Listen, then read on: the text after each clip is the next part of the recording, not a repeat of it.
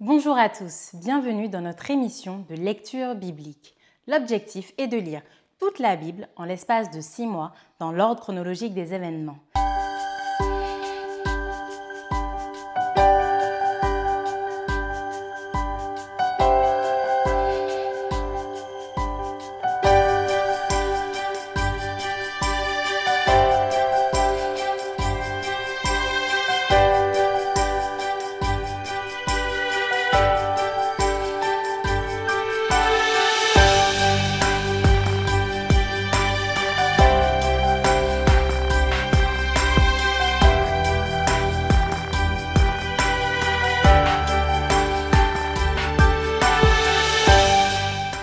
Cette émission vous est proposée par l'Église adventiste du 7e jour d'Évry.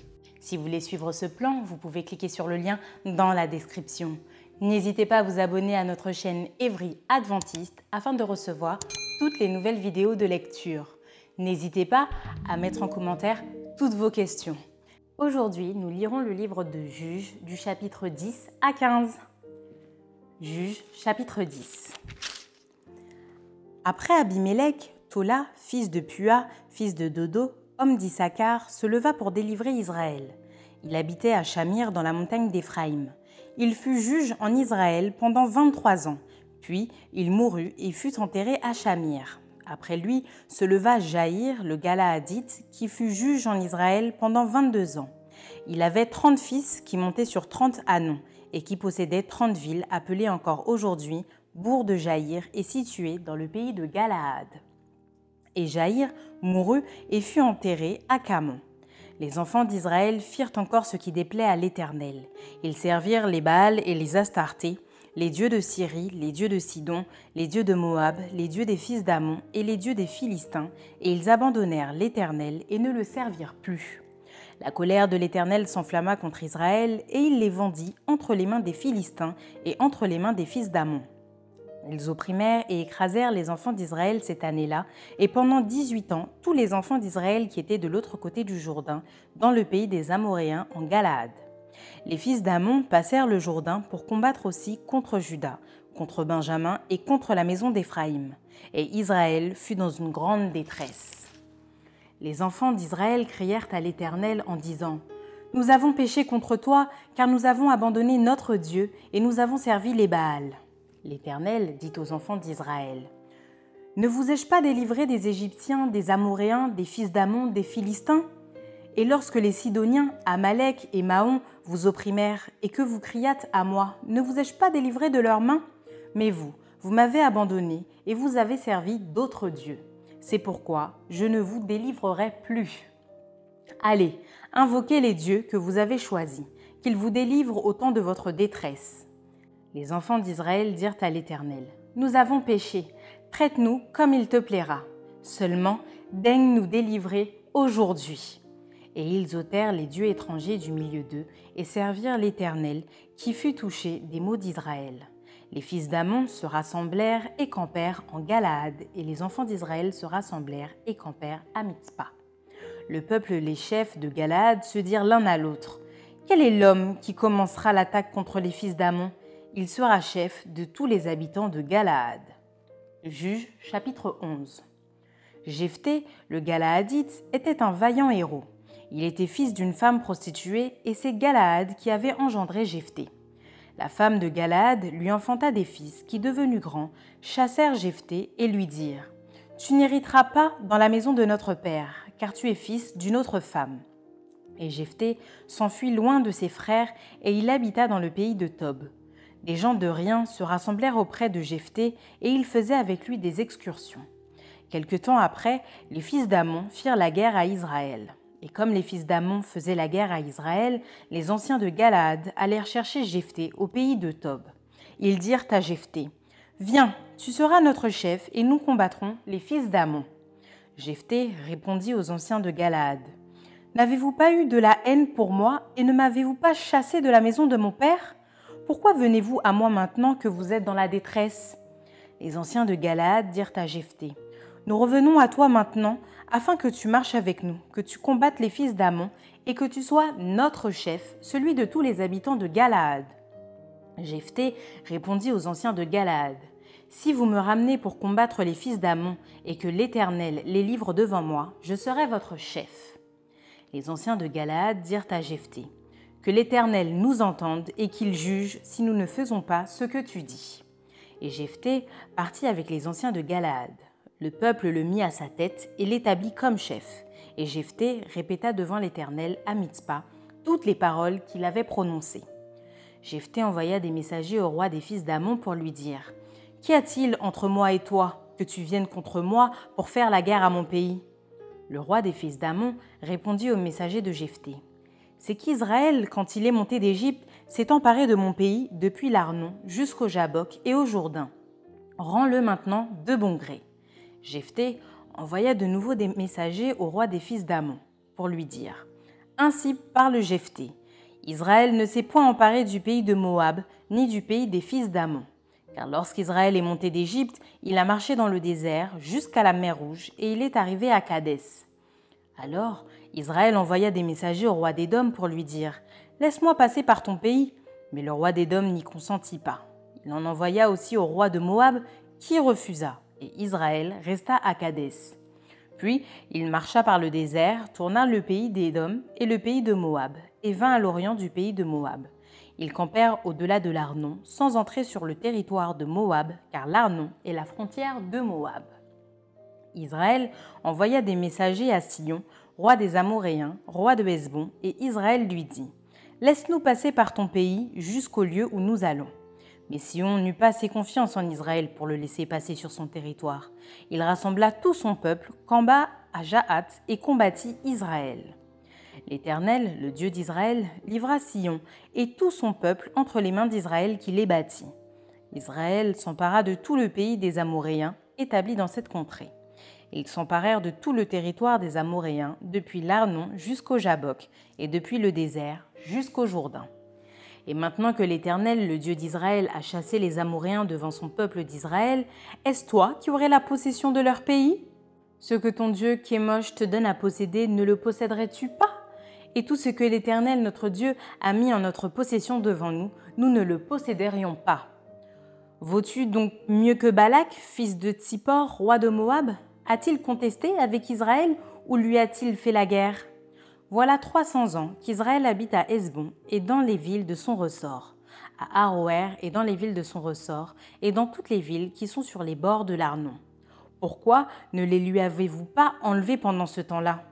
Je ne t'ai point offensé, et tu as agi mal avec moi en me faisant la guerre. Que l'Éternel, le juge, soit aujourd'hui juge entre les enfants d'Israël et les fils d'Amon. Le roi des fils d'Amon n'écouta point les paroles que Jephthé lui fit dire. L'esprit de l'Éternel fut sur Jephthé. Il traversa Galaad et Manassé. Il passa à Mitzpé de Galaad et de Mitzpé de Galaad, il marcha contre les fils d'Amon. Jephthé fit un vœu à l'Éternel et dit Si tu livres entre mes mains les fils d'Amon, quiconque sortira des portes de ma maison au-devant de moi, à mon heureux retour de chez les fils d'Amon, sera consacré à l'Éternel, et je l'offrirai en holocauste. Jephthé marcha contre les fils d'Amon, et l'Éternel les livra entre ses mains.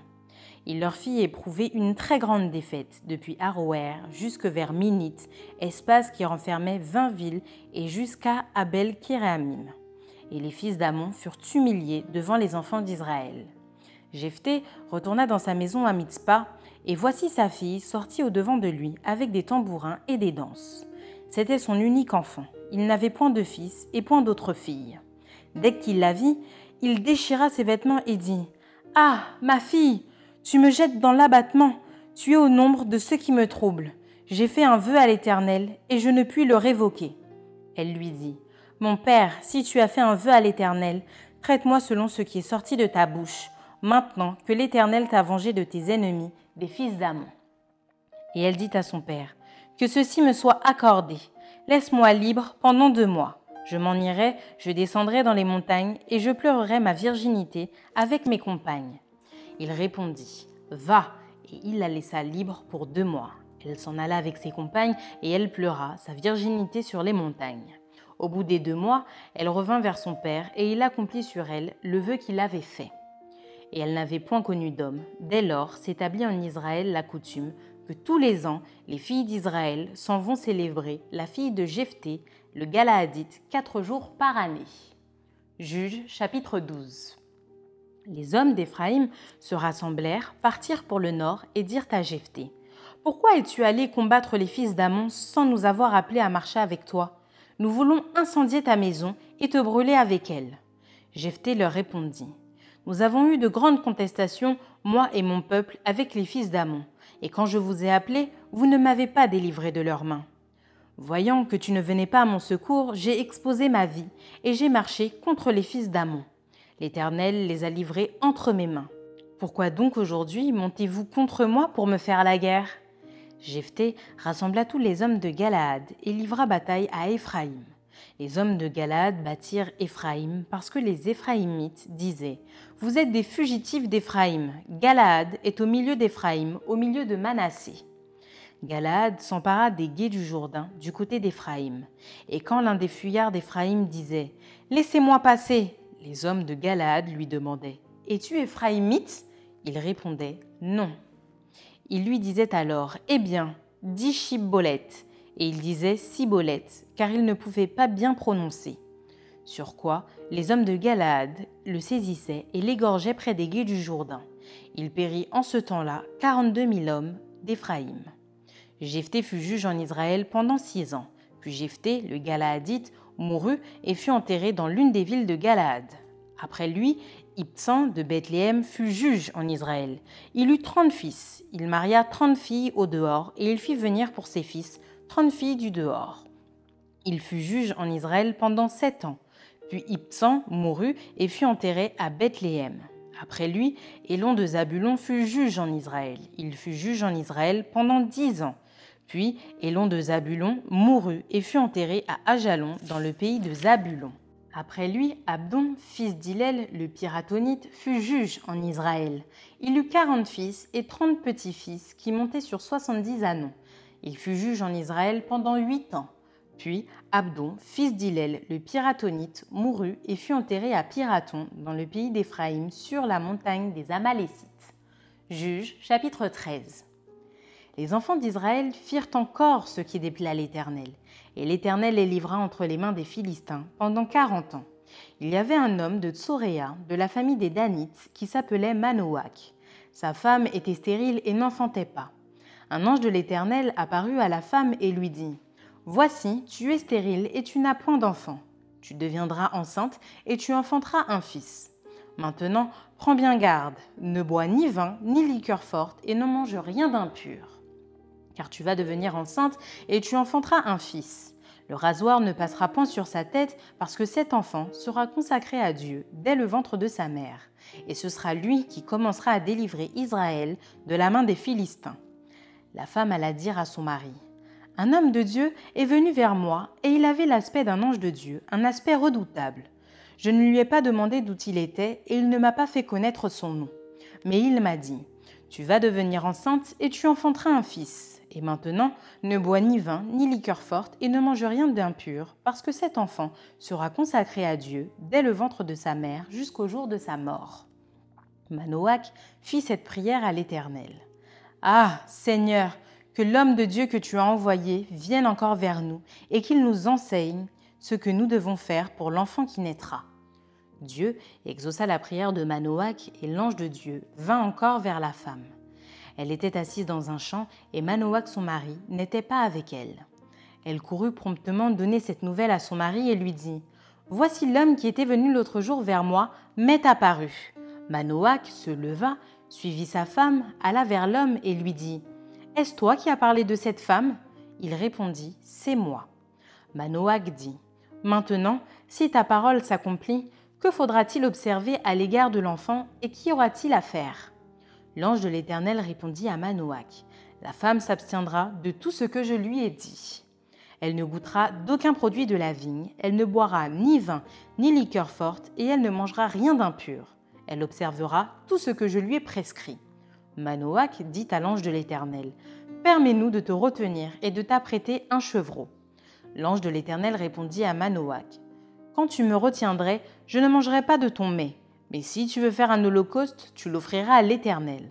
Manoach ne savait point que ce fut un ange de l'Éternel. Et Manoach dit à l'ange de l'Éternel, Quel est ton nom, afin que nous te rendions gloire quand ta parole s'accomplira? L'ange de l'Éternel lui répondit, Pourquoi demandes-tu mon nom? Il est merveilleux. Manoach prit le chevreau et l'offrande et fit un sacrifice à l'Éternel sur le rocher. Il s'opéra un prodige pendant que Manoach et sa femme regardaient. Comme la flamme montait de dessus l'autel vers le ciel, l'ange de l'Éternel monta dans la flamme de l'autel.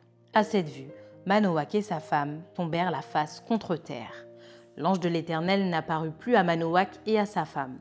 Alors Manoach comprit que c'était l'ange de l'Éternel. Et il dit à sa femme, Nous allons mourir, car nous avons vu Dieu.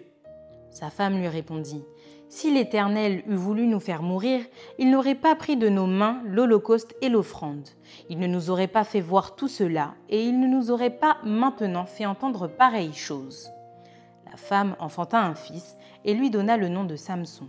L'enfant grandit et l'Éternel le bénit. Et l'esprit de l'Éternel commença à l'agiter à Machanédan entre Tsoréa et Eshtaol. Juge chapitre 14 Samson descendit à Timna et il y vit une femme parmi les filles des Philistins.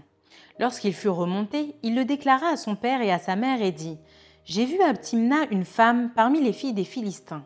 Prenez-la maintenant pour ma femme. Son père et sa mère lui dirent N'y a-t-il point de femme parmi les filles de tes frères et dans tout notre peuple que tu ailles prendre une femme chez les Philistins qui sont incirconcis? Et Samson dit à son père Prends-la pour moi, car elle me plaît. Son père et sa mère ne savaient pas que cela venait de l'Éternel, car Samson cherchait une occasion de dispute de la part des Philistins. En ce temps-là, les Philistins dominaient sur Israël. Samson descendit avec son père et sa mère à Timna. Lorsqu'ils arrivèrent aux vignes de Timna, voici un jeune lion rugissant vint à sa rencontre. L'esprit de l'Éternel saisit Samson, et sans avoir rien à la main, Samson déchira le lion comme on déchire un chevreau. Il ne dit point à son père et à sa mère ce qu'il avait fait. Il descendit et parla à la femme, et elle lui plut. Quelque temps après, il se rendit de nouveau à Timna pour la prendre et se détourna pour voir le cadavre du lion. Et voici, il y avait un essaim d'abeilles et du miel dans le corps du lion. Il prit entre ses mains le miel dont il mangea pendant la route. Et lorsqu'il fut arrivé près de son père et de sa mère, il leur en donna et ils en mangèrent. Mais il ne leur dit pas qu'il avait pris ce miel dans le corps du lion. Le père de Samson descendit chez la femme. Et là, Samson fit un festin, car c'était la coutume des jeunes gens. Dès qu'on le vit, on invita trente compagnons qui se tinrent avec lui. Samson leur dit Je vais vous proposer une énigme.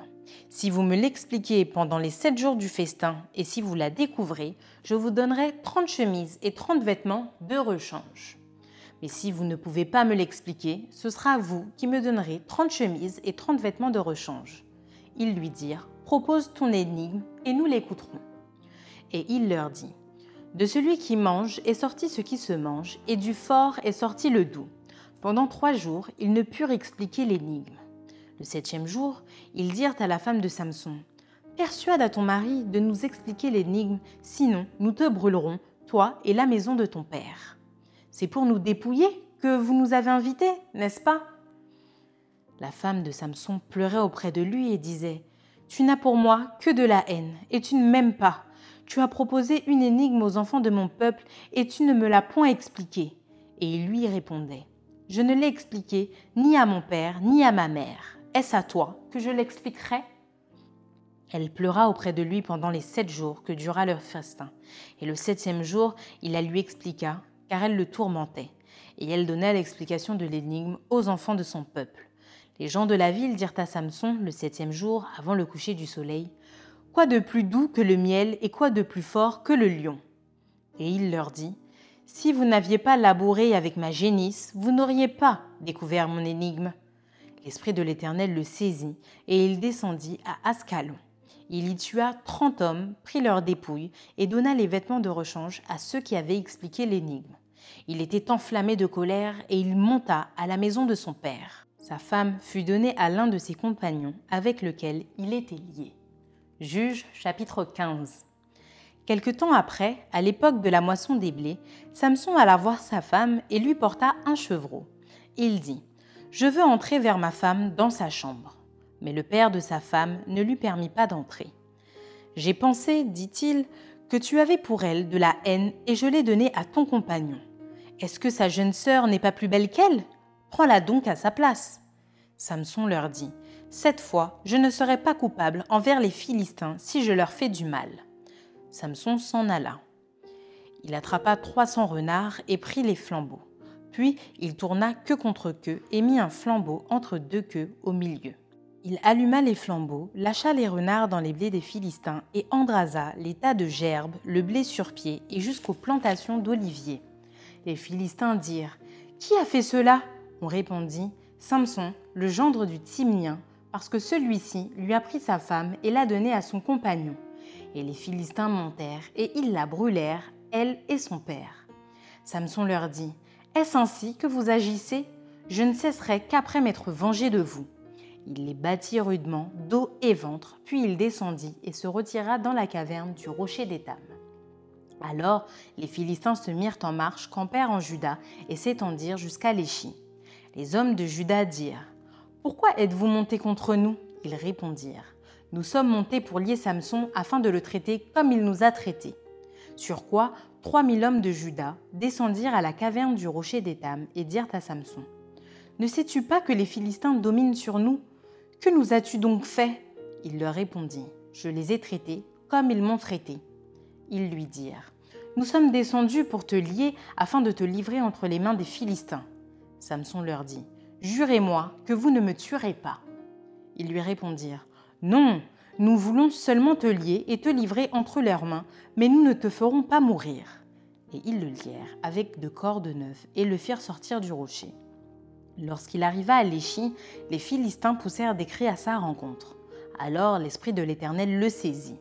Les cordes qu'il avait au bras devinrent comme du lin brûlé par le feu, et ses liens tombèrent de ses mains. Il trouva une mâchoire d'âne fraîche, il étendit sa main pour la prendre, et il en tua mille hommes. Et Samson dit Avec une mâchoire d'âne, un monceau, deux monceaux, avec une mâchoire d'âne, j'ai tué mille hommes. Quand il eut achevé de parler, il jeta de sa main la mâchoire et l'on appela de ce lieu Ramat Léchi. Pressé par la soif, il invoqua l'Éternel et dit C'est toi qui as permis par la main de ton serviteur cette grande délivrance. Et maintenant, mourrai-je de soif et tomberai-je entre les mains des incirconcis? Dieu fendit la cavité du rocher qui a léchi et il en sortit de l'eau. Samson but, son esprit se ranima et il reprit vie. C'est de là qu'on a appelé cette source En-Akoré. Elle existe encore aujourd'hui à Léchi. Samson fut juge en Israël au temps des Philistins pendant 20 ans. Merci d'avoir partagé cette lecture avec nous. Je vous donne rendez-vous demain, si Dieu veut, pour un nouvel épisode.